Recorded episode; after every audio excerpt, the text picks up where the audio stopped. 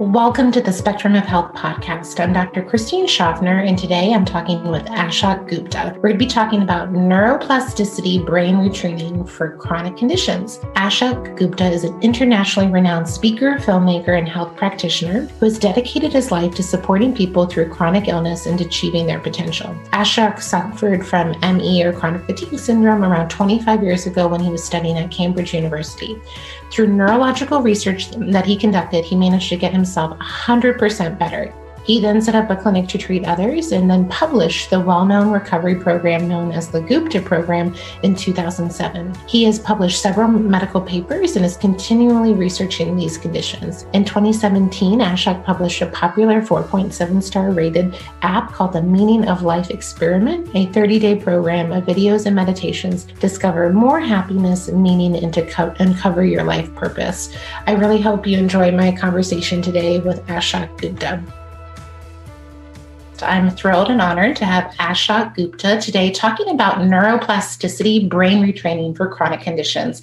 This has been such an important part of my work with uh, patients who are struggling with chronic illness, and I've just seen wonderful results when patients have gone through the Gupta program. So, we're going to be picking Ashok's brain today and learning so much about how we can change our brain. So, welcome so much for being on the podcast. Thank you, Christine, for inviting me. Lovely to be here. Many people that I interview often have a personal journey or personal story that really helps them to be so passionate about the work that they share today. So, like those uh, pioneers and thought leaders, you have your own personal journey with chronic fatigue syndrome or um, what we call also ME about 20 years ago. Can you just tell us how this journey began for you and how you recovered? Uh, yes, I'd love to share. So, I actually suffered from ME, uh, sometimes called chronic fatigue syndrome, when I was studying at university. And I had it to a moderate to severe level uh, for a number of years. And I remember, you know, that very moment, like we've all been for those journeys where suddenly you think, what on earth is going on here?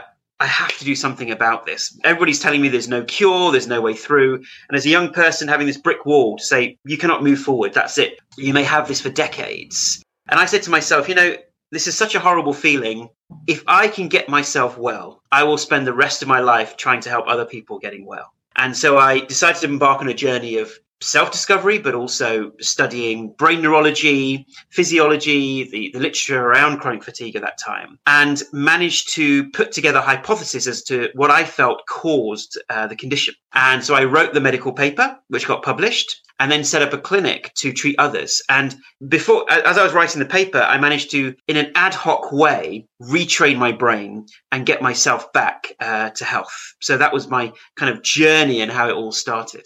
So, Ashok, you talk about the brain and how we can really retrain the brain. And many people who are listening have different understandings of what our brain uh, can do and the potential that it holds. And so, can you just maybe, before we even dive into what limbic retraining means, share what, what do we even talk about when we talk about neuroplasticity? Because I think that's still a new understanding for many people. We think the brain is this really, it's not as dynamic, it's really stuck in patterns, it's hard to change, neurons mm-hmm. don't regrow. You know, when you have have a condition that's, you know that's what you have to deal with. And so can you just share the overarching terminology of what we're talking about with what we say neuroplasticity this idea and understanding? Uh, yes I'd, I'd love to share that. I mean it always reminds me of this joke where uh, people say you know uh, do people change or do they not change? So sometimes we say to ourselves oh, after someone gets married, they say, oh, they've really changed. Or they get married and they say, this person will never change. You know, mm-hmm. so are we changeable beings or are we not changeable beings? right?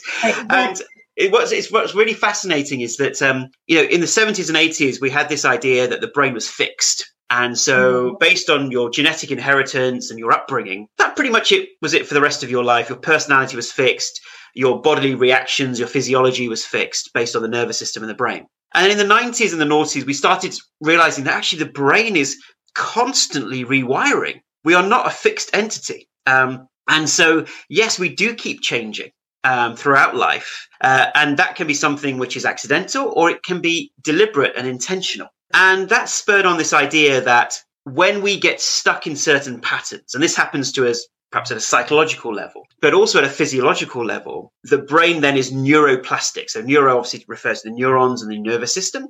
Plastic means it's malleable, it's changeable. And this is now really relevant for many modern conditions that I suppose traditional medicine finds it very difficult to treat. because I believe these conditions are not hardware problems, they are software problems. They're problems of the brain and the nervous system. And that's where neuroplasticity fits in. Mm-hmm. Yeah, no, it's such an exciting field. And to know that we can change our brain and can rewire our brain is, I think, such an empowering model to look at not only our bodies just day in and day out, but also when you're struggling with a chronic illness, I think you can really get stuck and it's going to take time to change. This is hard to change. I have to deal with these symptoms forever. If you go into the conventional world, a lot of my patients will start in the conventional world and then find their way to practitioner like myself or my colleagues. And, you know, we just have such a different understanding of how we can really heal and reverse these seemingly chronic or lifelong conditions. So I, I love the empowering viewpoint that this uh, provides for us. And so your program, Ashok, is really based on this understanding of what we call the limbic system and how the limbic system can be wired or stuck in this pattern. And we have to really look at the limbic system and what we call retrain it in order to recover from these chronic patterns that we're, we're sharing. Like we can talk about from PTSD to mast cell to any mm. chronic symptom. And so, again, uh, sharing with our audience, what are we talking about when we say limbic retraining? Sure. So it's interesting because it's this phrase limbic retraining has kind of entered the zeitgeist, as it were. Mm-hmm. But in fact, we believe it's not quite accurate. So we think it is limbic retraining in the sense that the hypothalamus, the amygdala, the, um, the thalamus itself, and also the hippocampus, they are based in the limbic system. So the limbic system is our mammalian brain. So all mammals have a limbic system. And then above that is the cortex or the neocortex, which is associated more with Homo sapiens, of oh. course, human beings. And this limbic system, its role is to protect us, essentially. And it's traditionally been associated with psychological responses, so hence PTSD and things like that. But modern neurology is helping us understand that this limbic system area is heavily involved in physiological responses and defensive responses. And another structure that we've identified is the insula, which actually isn't formally part of the limbic system, but sits between the limbic system and the cortex. Mm-hmm. And we believe that that brain structure also is very, very important for these types of conditions. And so we, so if I give you a kind of overall feel of the hypothesis, and then it'll help us kind of dig deeper. You know, when I start this, I like to ask that biggest question of all: Why are we here? Yeah. So not from the philosophical perspective. We could spend hours talking about the philosophy of it, but actually from the scientific perspective that we are here because over millions of years of evolution, this nervous system, this immune system has developed through different animals and different plants to get to where we are now as human beings. So we are survival machines. So every little aspect of us is designed to help us survive so we can pass on our genes to the next generation. That means that the body's primary objective is to ensure survival, not necessarily feeling healthy. And that gives us a clue to what is happening here. So let's look at the logic of this.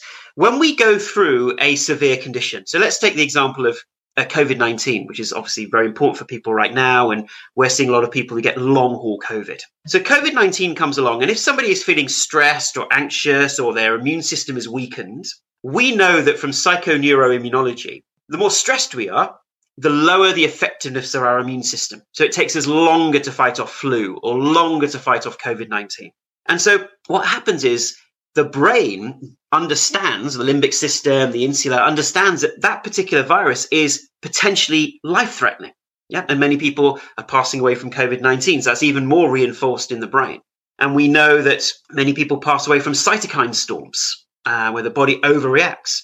So the brain tries to fight off COVID 19. But if it finds that difficult or are there any challenges or something else may happen, the brain may go into this overdrive mode where it may say, let's throw everything at it.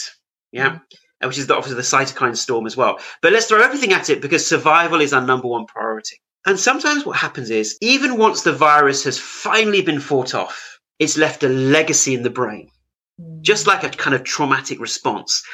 That even though that virus has disappeared, or we think we fought it off, we need to err on the side of caution.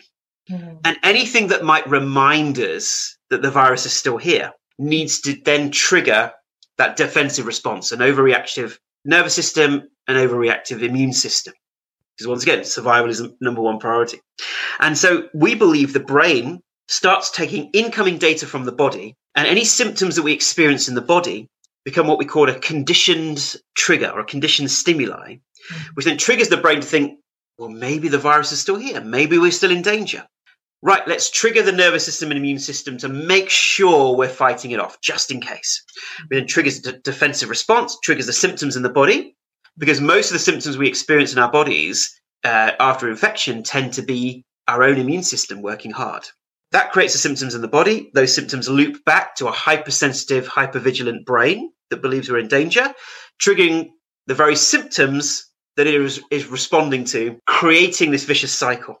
And the and that's the case in terms of ME/CFS and infection. It's a case in fibromyalgia where the brain is responding to pain signals, but by doing so magnifies the pain networks and sends inflammation to the body and the brain, creating the very pain that it then reacts to. And in the case of mold illness, chemical sensitivities, slightly different. The trigger is external. Mm. So the brain may have been exposed to mold at a certain point, which could have felt dangerous. But then even 10% of that exposure can now trigger a mold response or an allergic response because the brain is erring on the side of caution to ensure survival. So that is the hypothesis in a nutshell. Mm-hmm. No, thank you for sharing that, and that's a wonderful description and a really elegant way to look at this. And um, you know, it's um, I've seen a lot of um, post-COVID or long haulers um, myself, and I think what you know, part of my um, you know, I think the silver lining of this is this understanding of what's happening there is what we've also understood within our Lyme patients and mold illness mm-hmm. patients, and that we can um, maybe even open up the dialogue and connect the two, that we can have this dialogue with medicine about post infectious syndromes, right? That mm-hmm. yes, we have to look at the the you know infection piece the microbial piece the pathogenic piece but we you know have to look at our body's response. Because i think a lot of what we've seen i've only been practicing about 10 years and then what this is heightened is it's not just about the environmental threat, but it's our body's response to that threat and how we can really empower ourselves no matter what we come in contact with. We can really feel empowered on how to train our body or untrain our body to respond um, to these threats. Because modern life, I mean, there's so many threats that we're up against, right? We could we could get really bummed out and depressed all day long and thinking of all the things that we come in contact with, right? That could potentially threaten our bodies. And so, no, super fascinating, super interesting. And what I'd just like to dial back to, and I want to definitely talk more about long haulers and what you've learned, and for people who are listening out there who are struggling, how this can be a solution. So, you really have treated a ton of people with Lyme as well as mold illness. And can you just share a little bit about your journey with these patients and what um, you're seeing as far as this model of how to retrain their body's response to um, the threat that might be gone at this time? Of course, yes. So, what we find is that, you know, we can sometimes feel it's a linear process, which is if my immune system is triggered, then it means that I'm going to be better at dealing with all these opportunistic infections. And once my immune system gets turned into the off position, then maybe I'm more vulnerable. Mm-hmm. But I want people to think of it in a different way, which is after a Lyme exposure, Lyme disease infection, or uh, mold exposure, what happens is the brain goes into this altered state and starts then triggering the nervous system and immune system unnecessarily, which ironically makes us more prone to opportunistic infections thriving in the body. And we know with patients with ME and CFS, they have more of these opportunistic infections like HHV6 and, and those kinds of ones that we know are very common in the population. Because when the immune system is triggered unnecessarily, all the other things in the body uh, get overlooked. And that can include the Lyme infection as well. So the chronic Lyme infection, which keeps getting tested and recurring, is because the immune system is not in its dynamic, it's not in its optimal state to be mm-hmm. able to deal with opportunistic infections. So I always give the analogy of a castle. So I know many people love Game of Thrones. So this is an analogy that many people can relate to. So imagine the castle is your body and you are the king or queen of the castle. So you're the head of the castle and you have an army and a navy. So the army is the nervous system. The navy is the immune system. An army comes, another invader comes over the hill. So mm. the, our defensive structure, the army and navy are fighting off that particular invader. So they fight it off. But imagine if there is a harvest problem, and so there's not enough supplies in the in the in the in the castle. So now everything's very weak. The castle is weak. The navy is weak. The army are weak. Mm. Now they think anything which comes over that hill will have to defend. So even a child walking over that hill, they think, but it could be an army. It could be a setup. Mm. And they all get galvanized and they all go and try to fight and use up all the energy of the castle and of the body. And that means that they're so focused on that hill that they forget to go and defend against that hill over there on the left hand side. Mm. So opportunistic invaders mm. get close to the castle and only at the last minute are they fought off. So the body, the castle is now being invaded by more invaders because there's an over, there's an over hypervigilance on one particular aspect or one particular hill. So I hope that, I hope that analogy uh, kind of uh, makes sense. Um, but that is the, the nature of trauma. Um, so we aren't talking about psychological trauma. We're talking about a deep physiological defensive response. Because those systems we already know operate in PTSD, there's no reason why those systems can't also appear in some of these chronic illnesses as well. Mm-hmm, mm-hmm. I love the castle analogy. And yeah, I think that when you are sitting with a patient, like myself or my colleagues, you know, we can, yeah, get this long list of things that we know the patient is struggling with and have to treat and to solve. And I think looking at it from this perspective, it's, um, you know, how do we look at this from like the, it's a side effect rather than the cause of potentially um, the chronic pathology? And so I think, mm. again, you know, starting with this or having this at the forefront of a treatment plan rather than thinking, okay, you got to take this antiviral and take this thing and then this thing and detox. And well, that's part of the pro, you know, that's part of the process. I mean, I do see that as instrumental and part of um, plans that work, but I think that we are missing the opportunity if we're not doing something like this or educating our patient with something like this. So we see these things linger for years when we can shorten that recovery time with these tools and techniques.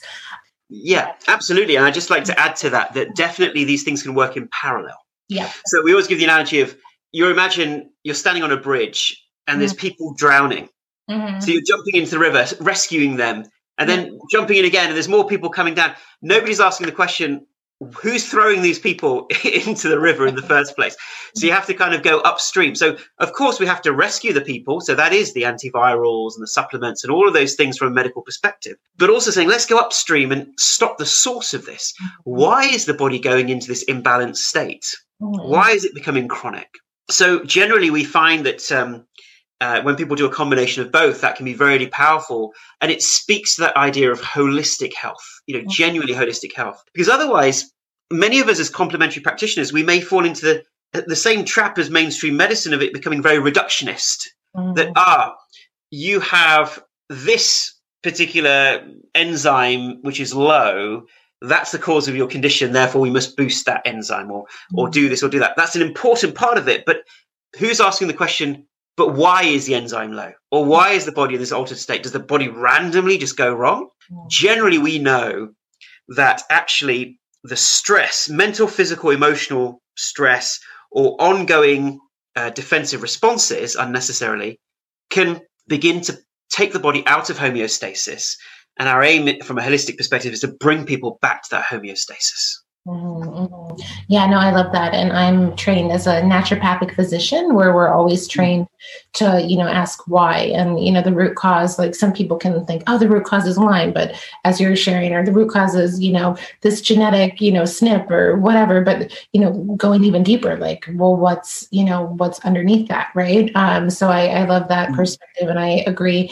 I could ask a lot of different questions here. One piece that I want to, um, you know, integrate is that you already started mentioning mentioning trauma, right? So the mm-hmm. the trauma of being sick, right? So the trauma of you know going through trying to understand what's wrong with you, the trauma of being in these symptom um, recurrent symptom patterns, and then there's also potentially a trauma that's happened in the past that makes you more vulnerable to getting sick. And so, how do you see those two kind of trauma patterns within the patients um, that you've um, supported and gone through the program? Is there a pattern that stands out that most people with a chronic illness have a, you know, maybe a childhood trauma or um, a traumatic pattern that made them vulnerable? Or do you see this as a little bit more dynamic? I'm just super curious in what you see. I think we would definitely say mm-hmm. that not everybody, but majority of patients we treat have had what they call ACEs, so adverse childhood experiences. Mm-hmm. And remember, this can be pre-verbal mm-hmm. as well. So it can be in the womb, it can be during childbirth. That can be very stressful for a, a, an infant. It can be in the first five to ten years of life in terms of upbringing experiences, even exposures, etc. And that can determine what we call the factory setting of the amygdala. Mm-hmm. uh, we even know that can be impl- uh, affected by womb experiences, which essentially means how reactive is our emotional mind mm-hmm. to emotional triggers. Um, so that can be fear, anger, guilt, shame, sadness. We all have different sensitivities. And so what that means is as we when we become an adult and then we are exposed to uh, a particular pathogen, our brain may be more primed to over respond rather than respond appropriately hmm. because it's more in that defensive state. Now, this is really this is a really interesting part of it. Medicine, mainstream medicine, splits the different aspects of or the branches of science. So we say, okay, this is a psychology department, this is the immunology department, this is the physiology department. But the body is one living organism that constantly is interact. All these different systems are interacting. And therefore, when we talk about those psychological experiences or what seems psychological, actually they are defensive responses. An emotional defensive response can get tied together with a physiological defensive response. And an example of this is depression, where now we're finding that 50% of depression cases are actually cases of massive overinflammation in the body, which mm-hmm. then impacts on the gut, which then impacts on our moods and emotions. Yeah. And that's a fascinating understanding. It's showing that we can't treat these things in isolation at all. And therefore, uh, yes, these defensive responses are similar and analogous to trauma, uh, but they aren't the same as trauma. They're a different uh, set of processes. And therefore, sorry, to, long answer to a short question. Essentially, yes, we. I believe that our our upbringing can increase the chances of us developing these chronic conditions. Now, that's not to blame our past. It's actually to say these illnesses can be a wake up call to us understanding more about who we are, where we came from, and who we choose to be.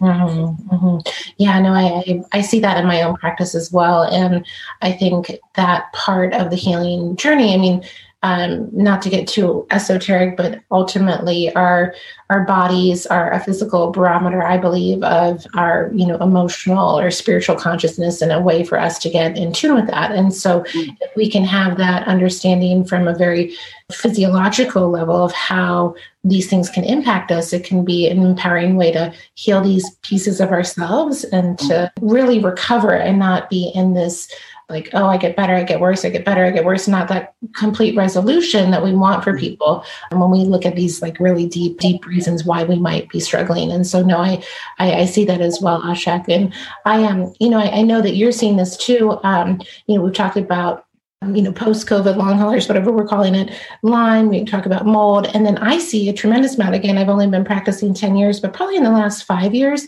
a really um, increase in what we would call mast cell activation syndrome or, mm-hmm. you know, some spectrum of that, some, you know, variation of these overreactions like the patient that you know has to start with one drop or they might have this full blown you know reaction or the you know these histamine responses where people have rashes to brain inflammation to gut inflammation. And so what have have you seen an increase in mast cell activation? And these patients again because they're so sensitive it can be mm. really hard to lay out a treatment plan that they'll tolerate. And so i find that this is even more important to put the work that you're doing at the forefront of that type of uh, protocol and plan to help help their bodies recover. Yes, definitely. I think we've had a, a an upsurge in interest in the idea of mast cell activation syndrome. I think it's always existed. It's sure. just that testing is obviously more prolific now. Mm-hmm. And once again, we believe that this is a, de- a mediating response. So what we've got to ask is why is the why are the mast cells being activated? Mm-hmm. It's because the brain is believing that because we're in danger, let's throw the kitchen sink at it right? Is that an American phrase, by the way, or is that a UK yeah, phrase? We throw the kitchen chick. So mm. let's, you know, create all kinds of Th1 responses, Th2 responses. Let's create that inflammation. Let's make sure that whatever is attacking the body, we can get rid of it. Mm. But in doing so, it's creating a lack of homeostasis and balance in the body and creating severe symptoms throughout the body and that inflammation. So that, so those mast cells are getting the instructions to behave the way they are as once again one aspect of that overall defensive response. And I do believe that yes, we because of the I suppose the more chemically induced environment we live in with more pollution and more artificial chemicals that we ingest, that primes those mast cells to become even more reactive. Mm-hmm. You see. Um, but ultimately, in the population, we might have a case of mild activation of those mast cells. But when it becomes a chronic condition, it be, it's because the brain itself has now become chronically sensitized. Mm-hmm. Yeah, that makes sense. And seeing this work really help those patients who are in this hypervigilant or hyper sensitized state. So, Ashok, we've been talking a lot about, you know, the science behind this, and you know really your journey but what is your program? If people um, go through your program how have you found to really help to retrain the brain and get people out of these chronic uh, states? We published our program first in 2007 so we were one of the, we were the first uh, kind of neuroplasticity program and experimenting with that. You know our program now is all been revamped it's all online and essentially it's 15 interactive video sessions and about 20 audio exercises which take people on a journey of how we can retrain our brain to get back to that balance. Yeah. Mm-hmm. And if it was an overnight thing and we all could do it really quickly, we would just do it like that. but the, the key about the brain is it responds to repetition. Mm-hmm. Yep. Now imagine when we're learning to drive a car. If we just respond, if we just relied on our psychology or we just relied on, uh, you know, changing thinking patterns, that's not going to help us drive or learn to drive. We have to take, you know, 10, 20, 30 lessons to train our nervous system to automate processes. And so it is with brain retraining that we have to recognize where the brain is going down a particular pathway, mm. interrupt that signaling, and bring the brain to a different pathway. Mm. And do that repeatedly again and again and again. And we are retraining a survival response. So it's like saying, if you put your hand on a hot plate, you're training your brain to say, although it feels hot, that isn't a hot plate. You don't need to lift your hand off it. Mm-hmm. Mm-hmm. That's it. That's what we're doing. So it's perfectly possible. It just requires commitment and repetition to get the brain into understanding that that we are no longer in danger. That pathogen or that stimuli isn't dangerous. It's not life threatening to us. Mm-hmm. You see, and many people might say, "Well, hang on, but Ashok, you know, mold is dangerous, or these chemicals are dangerous." And what we say is, sure, we want to lead a detoxified life as much as possible, as much as practically as possible. But our responses, or people with these conditions, these responses are over responses. Mm. So one day in your life, you may have responded to 100% trigger, but now you're responding to just 10% of that trigger. So that is the brain's over response. So, yes, lead a practically detoxified life Mm. Mm. but retrain your brain at the same time. Those are two, you know, they're two different things. So our brain retraining program, as I said, is online and there's webinars. So there's weekly webinars people get. We've trained 20 or 30 coaches around the world so people can get that one-on-one support. And we have a beautiful, loving community of people who support each other through this process because, you know, social learning is very important now.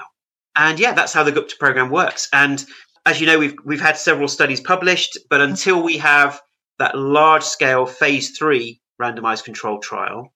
Uh, we offer a one year money back guarantee on our program, uh, no questions asked. So mm. people can try it, see if it works for them. If it doesn't, get their money back and they can use that money on another treatment. So we think we'd love for people to experience the you know the benefits of this. Mm-hmm. Yeah, and I've I've seen it uh, be very valuable and transformative to my patients. So I know that you're doing great work. And with people who, let's say, the average patient that I see, the Lyme mold, mast cell type patient, or even now the um, post COVID patient, what is a reasonable amount of time that you've seen? I know everyone's individual, of course, but that you've seen uh, people need to really commit to this work um, to see results in their own life. Yes, I mean we say our program is a minimum six month program. Mm-hmm. Yeah, now most people get better within weeks and months, mm-hmm. but we say minimum six months because we don't want people to become complacent. That is the key thing, because many people just want to get better and then go back into their crazy world again. But we say no. This, this, these illnesses come along because they are teaching us about self love and self care and pacing. So we want people to get well and stay well. Mm-hmm. And to give you an example of this, uh, we had um, a couple of long haul patients who were actually a father and son who both got COVID at similar time and both got long COVID, which was you know really unfortunate. This guy was 56 years old. His son was in early 20s. He was 56 years old and he was a marathon runner. He Mm. cycled 100 miles a week and suddenly was floored by long COVID and was couldn't get off the sofa for months. And he started using our program. And we, with most long haul patients, we're seeing results within days and weeks. But for him, it took many, many weeks before he noticed any benefit. Yeah. And he was really glad that he stuck to it because after about month two, suddenly the improvements came. And then there was a rapid improvement in month three. And now he's back to 100%. He's uh, once again, you know, training for a half marathon, uh, cycle, you know, cycling 100 miles a, a week once again. So it shows you that this is really a process of mm. um, letting go of our skepticism and our barriers and just saying, let me just surrender to this. Let me really put this into practice and I mm. will see the results. Mm. Yeah. And obviously, we say six months because that's a minimum commitment, but generally within weeks and months, people see the benefits. So most of our long haul patients get to about between a 90 to 100% recovery in, within three months. And that's obviously anecdotal evidence, and we are looking to uh, do clinical trials to, to prove that. Mm, that's wonderful news. And some people I know might be thinking, okay, after that six months and after I'm better, is there a maintenance program or there's a Mm. maintenance kind of lifestyle practice that you recommend um, when people are recovered? Uh, yes, for sure. So in our final session, we say, right, how to stay well. Uh, so we go in depth in terms of our personality styles, our stress and anxiety, maintenance. How do we maintain that health in Mm. terms of practical things we do day to day, as well as self awareness? So Mm. all of that is incredibly important. So yes, we say it's not that you do the Gupta program for the rest of your life, but you maintain that self care Mhm. because this illness is showing us that we do have a sensitive nervous system. And you've talked about sensitivity. Therefore, we have to work with that rather than ignore it. Mhm, mhm. Yeah, I love that. As we wrap up, I want to definitely talk about the awesome studies that you've demonstrated how and why this works. I just want to touch on one thing you mentioned this idea of self love and, you know, really getting people in the state of uh, compassion and gratitude as they go through this process. And I'm just curious about your own experience or understanding. I I am I'm taking that dive into studying heart uh, brain coherence, and so thinking about you know how you know really to also heal and retrain our brain, we have to connect to that um, heart energy, you know, through the work of HeartMath and Joe Dispenza, and you know um, now our nervous system has a direct line to our heart, and so I was just curious about any insights you have about that connection. Uh, yes, of course. So there's many different branches of uh, complementary alternative medicine that talk about the heart. And obviously the ones you, the traditions you've mentioned, but also the Eastern traditions hmm. talked about what they call chakras or energy centers and the heart being absolutely central and important to love and also fear. So this is the key part of it. When we are in defensive states, whether they be emotional, but also physiological, as we've talked about, there is a disconnect here. And so the nervous system and immune system are over responding and over defending. And that is what, what I believe is a tightness here. So many of our patients have a tightness here or a, a negative energy that pushes down into the stomach. There's butterflies in the stomach as well. So when we start understanding self compassion, self love, that is the flip side of fear. That is a primary kind of spectrum that we talk about. As a part of healing, this idea of joy, of self care, of self love, self compassion, they are an important part of healing that has been ignored uh, very much in kind of mainstream medicine. And we know that people heal faster when they have supportive communities and groups around them. And so we need to leverage that for sure. So when we talk about the heart connection, there's both an energetic piece and there's also a neurological piece if we talk about science. So at the scientific level, there's a huge amount of neuronal activity here, also in the gut as well, which is all interconnected. Uh, yeah, so in summary, addressing that heart aspect is an important part of the, the healing. Mm-hmm. Yeah, no, thank you for sharing that. I think that is, you know, such a big part of this work and this medicine that, um, yeah, it's just always important to inspire people around these ideas. I think, um, especially right now when we do feel disconnected and fearful and alone. So, yeah, there's lots of tools to support us there. So, Ashok, what what is probably the most fun part of your work, right? Is seeing uh, not only people recover, but then also having the science to support what you're sharing, right? And how you've been doing uh, research and studies on this methodology and seeing really awesome statistics. And so I'd love for you to share what you've learned uh, through your research projects. Yes. Um, so we conducted a, a one year study which was a clinical audit. So there was no control in that. Mm-hmm. Um, but we found after one year of patients with ME/CFS, two thirds of patients reached an 80 to 100% recovery within a year, and 90% of patients made some kind of improvement.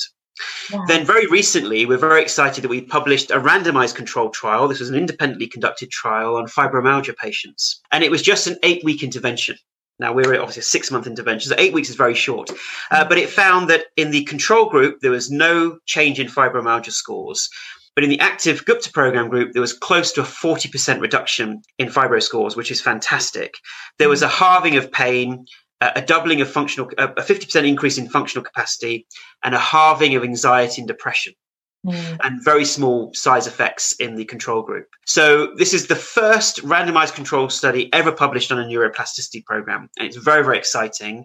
Mm-hmm. And we're now moving on to uh, kind of phase three trials and larger trials to finally prove the effectiveness of, of, of this program. So, now it's for people to realize when we have that skepticism or we don't commit to something like this, that's one thing. But now we have the science to back it up, or certainly initially initial promising studies that can spur us on to really want to make this work for ourselves. Mm-hmm. Congratulations. That's really exciting. And those statistics are huge. I mean, to mm. get a drug approved, you're usually above 30%, you know, so to see this type of, you know, change and transformation with people who've been really struggling probably for, you know, up to decades is probably mm. so rewarding. So this is really exciting. And I'm excited to see where your research and your work continues to go. I want to thank you from my patients and my community. I know that your work has been so impactful for so many people. And it's, yeah, we're just getting started in some ways, right? Um, yeah, there's thousands of suff- sufferers. I mean, hundreds of thousands of people right now are suffering from all kinds of chronic conditions, which their doctor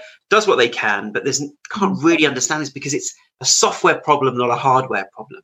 Mm-hmm. And it's people like yourselves and other, you know, functional and integrative doctors as well, naturopaths who are really beginning to see that, you know, this is this holistic approach is is, is the way forward. So it's, it's we're on the cusp of what I call bioelectrical medicine, mm-hmm. a whole new branch of medicine, which is really uh, getting to the root cause of 70 to 80% of conditions which present themselves in a doctor's surgery.